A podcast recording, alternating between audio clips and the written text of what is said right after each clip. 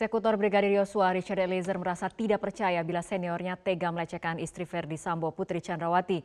Mantan ajudan Sambo itu pun berjanji untuk jujur demi terangnya kasus pembunuhan Brigadir Yosua. Tangis ibunda dan keluarga Brigadir Yosua di persidangan Selasa kemarin mengusik hati Richard Eliezer untuk bisa berkata jujur demi membongkar kasus pembunuhan seniornya di rumah dinas Verdi Sambo pada 8 Juli silam.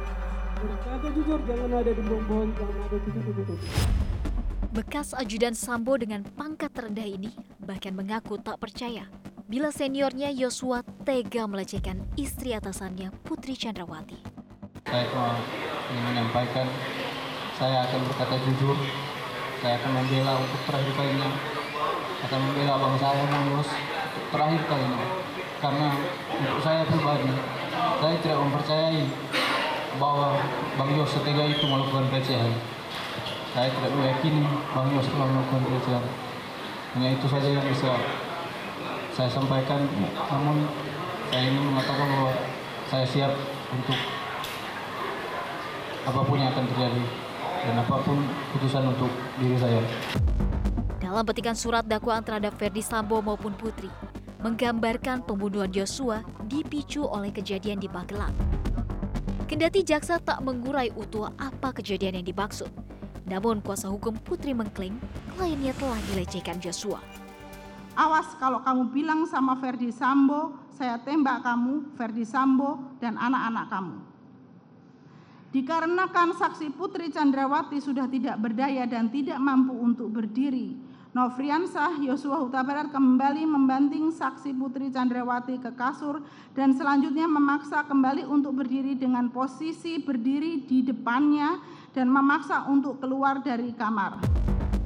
Apakah kejadian di Magelang adalah hal yang perlu didalami atau tidak? Tentu kembali kepada hakim yang menentukan. Kalaupun pelecehan terhadap putri benar terjadi, hal itu tidak dapat menjadi alasan pembenaran bagi Sambo untuk membunuh Yosua dipicu oleh kabar yang diterima Pak FS bahwa ada pelecehan terhadap istrinya di Magelang. Ya itu saja sudah ada jeda waktu yang panjang ya di Magelang, dia dengar di Jakarta. Ya, nah eh, jeda waktu yang panjang ini membuat Pak FS tidak mungkin berdalih sebagai suatu pembelaan terpaksa pasal 49 KUHP. Ya, karena ada waktu yang panjang sementara bela paksa itu harus terjadi seketika itu. Dalam persidangan kasus pembunuhan Yosua, alasan pelecehan seksual selalu menjadi jualan kubu Sambo. Belakangan isu itu kerap muncul, terutama setelah Febri Diansyah dan Rasa Mala Aritonang membela Ferdi Sambo dan istrinya. Pemirsa dua klub Liga 1 Persebaya Surabaya dan Persis Solo kompak menuntut digelarnya Kongres Luar Biasa PSSI dan RUPS PT LIB. Sementara Persib Bandung tidak ikut mendesak KLB, namun fokus pada kelanjutan Liga 1 2022-2023 yang terhenti. Persebaya Surabaya dan Persis Solo menjadi dua klub Liga 1 yang menyuarakan desakan untuk segera digelar Kongres Luar Biasa PSSI. Pasca tragedi Kanjuruhan yang memakan korban hingga 135 jiwa membuat liga sementara dihentikan hingga pengusutan tragedi tersebut usai. Kedua petinggi klub itu pun melakukan pertemuan di Solo di mana Dirut Persis Solo Kaisang Pangarep bertemu pemegang saham Persebaya Azro Ananda serta Wali Kota Solo Gibran Raka Buming. Keduanya sepakat mengirim surat ke PSSI agar segera melakukan KLB dan mendesak agar PT LIB segera menggelar rapat umum pemegang saham luar biasa. Diharapkan semua klub mau duduk bersama membahas kepastian liga. Kubu Bajul Ijo menilai bukan hanya tragedi Kanjuruhan yang menjadi dasar dituntutnya perbaikan sepak bola nasional, tetapi juga tragedi Gelora Bandung Lautan Api yang menewaskan dua supporter Persib Bandung Juni lalu. Imbas dari tragedi Kanjuruhan membuat kompetisi sepak bola Indonesia di tiga level teratas terhenti.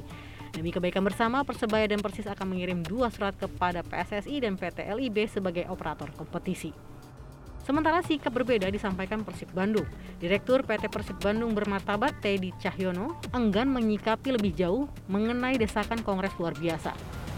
Menurut Teddy, Persib menghormati proses hukum yang sedang berjalan dan memilih fokus pada kejelasan jadwal dan keberlangsungan kompetisi pasti dilakukan oleh pihak-pihak yang berwenang untuk menjalankan itu. Sedangkan posisi kita, kita ada, uh, ingin segera ada kepastian mengenai kompetisi ini bisa segera berlangsung kembali. Karena bagi kami uh, jadwal ulang, terus kepastian mengenai uh, dimulainya kembali kompetisi itu menjadi sangat penting untuk perencanaan kita ke depannya. Kelanjutan Liga 1 musim 2022-2023 mempunyai dampak yang sangat penting bagi berbagai sektor. Untuk itu diharapkan situasi terhentinya kompetisi tidak berlarut-larut. Bursa Kapolri menginstruksikan seluruh jajarannya untuk meniadakan sistem tilang manual dan mengganti dengan sistem tilang elektronik. Masyarakat pun berharap dengan tidak adanya sistem tilang manual, pengendara bisa lebih bijak untuk mentaati arus lalu lintas sekaligus mengurangi potensi pungli atau pungutan liar di jalan. Polda Metro Jaya resmi menghapuskan sistem tilang manual dan menggantikannya dengan sistem tilang elektronik secara menyeluruh, yang artinya nanti tidak akan ada lagi penindakan pelanggaran arus lalu lintas secara manual oleh pihak kepolisian dan secara maksimal kamera-kamera etle yang sudah terpasang di sejumlah titik lokasi di DKI Jakarta akan menindaklanjuti tiap pelanggaran arus lalu lintas yang ada di jalanan. Ditambah nanti juga akan ada kamera mobile yang akan digerakkan untuk melihat bagaimana pengendara tidak melanggar arus lalu lintas. Dan nantinya kepolisian ataupun pihak kepolisian yang berada di lokasi jalanan hanya bisa melakukan penertiban jalanan dan juga memberikan imbauan kepada masyarakat yang melanggar tanpa adanya sanksi penilangan manual yang dilakukan oleh pihak kepolisian. Salah satu titik lokasi yang ada kamera etle-nya, yang ini adalah tempat kami melaporkan saat ini, di kawasan Sudirman Tamrin, tepatnya berada di bawah JPO Senayan, yang memang lokasi ini menjadi lokasi yang cukup padat akan arus lalu lintas, sehingga dengan adanya kamera elektronik, ini bisa membantu sistem penerapan dari arus lalu lintas tanpa harus ada sistem manual secara langsung, dan menjadikan uh, perjalanan bagi pengendara ini kondusif dan juga lancar tentunya. Sesuai dengan instruksi Kapolri Jenderal Listio Sigit Prabowo, penindakan tilang secara manual akan dihapuskan dan digantikan dengan sistem tilang elektronik, baik dengan atlet statis maupun mobile, serta melaksanakan teguran kepada pelanggar lalu lintas. Kapolri bahkan menginstruksikan seluruh jajarannya untuk tidak menggelar operasi tilang manual di jalan dan tidak segan-segan memberi sanksi bagi polisi yang melanggar. Peniadaan sistem tilang manual juga sudah mulai diterapkan di jajaran Polda Metro Jaya. Polda Metro Jaya ke depan akan menyediakan sistem tilang elektronik mobile dalam menindak pengendara yang melanggar aturan lalu lintas di ibu kota. Sembari menunggu sistem tilang elektronik mobile yang sedang disiapkan, dalam pelaksanaan tilang elektronik, Polda Metro Jaya akan memaksimalkan kamera atlas statis yang sudah terpasang di 57 titik di Jakarta ini tilang elektronik adalah menjawab kebijakan daripada Bapak Kapolri di bagaimana lalu lintas sekarang tidak boleh menggunakan apa tilang manual karena memang tilang manual ini merupakan suatu tantangan tersendiri, merupakan handicap sendiri bagi petugas di lapangan, baik itu baik petugas maupun bagi masyarakat sendiri. Nah, dengan adanya tilang elektronik diharapkan betul transparansi penegakan hukum akan betul-betul dapat kita wujudkan. Dan di Jakarta ini uh, kami perlu sampaikan ada 57 titik etele statis. Tentunya ini belum bisa menjangkau seluruh ruas jalan yang ada di Jakarta sehingga diperlukan ada etele mobil yang akan bergerak menuju ke tempat-tempat yang merupakan jalan yang rawan pelanggaran. Di sinilah pelanggaran-pelanggaran itu akan terekam secara otomatis oleh alat ini karena alat ini sudah dilengkapi dengan AI yaitu seperti pelanggaran GAG, lawan arus, eh, rambu-rambu, melanggar rambu-rambu, terus uh, berikutnya helm penggunaan helm. Berikutnya apa? Seatbelt penggunaan HP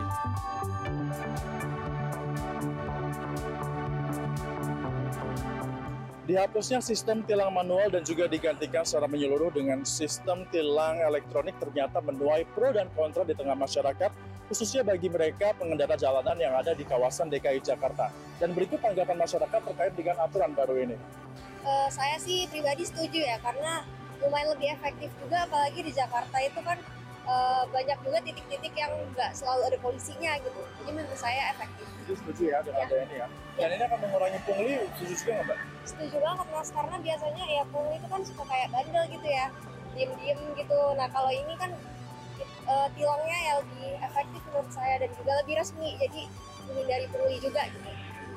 Wah tidak setuju.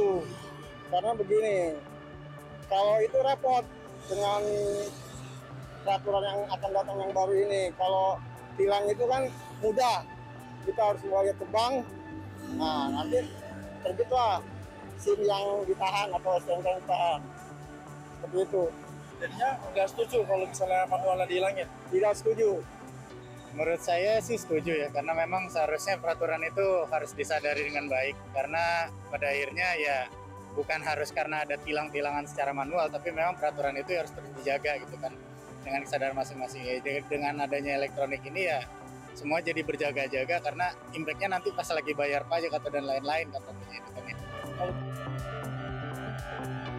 Meskipun sistem tilang manual akan ditiadakan, namun dalam kondisi tertentu, tilang manual bisa saja kembali diterapkan, misalnya saat terjadi keadaan yang mendesak atau saat terjadi kecelakaan arus lalu lintas di jalanan.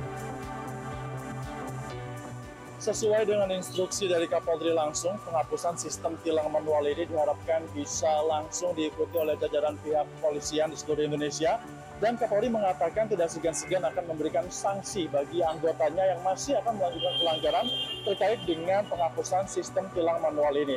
Dan tentunya diharapkan dengan tidak adanya sistem manual nah, dari tilang ini bisa menimbulkan kesadaran masyarakat untuk dapat melakukan atau menuruti aturan lalu lintas dan juga menghapus stigma pungli atau pungutan liar di tengah penerapan sistem tilang manual yang terjadi di tengah masyarakat saat ini. Kesehatan DKI Jakarta mencatat jumlah pasien gangguan ginjal akut pada anak kembali bertambah. Per Rabu 26 Oktober 2022 menjadi 111 pasien.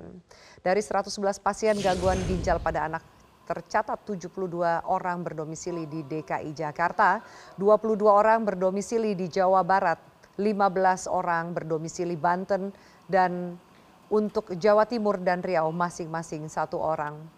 Angka kasus gangguan ginjal pada anak merupakan akumulasi sejak 2000 Januari 2022. Selain itu Dinkes DKI melaporkan kondisi terakhir dari pasien gagal ginjal anak tercatat 56 orang meninggal dunia, 23 orang dalam perawatan dan 32 orang dinyatakan sembuh.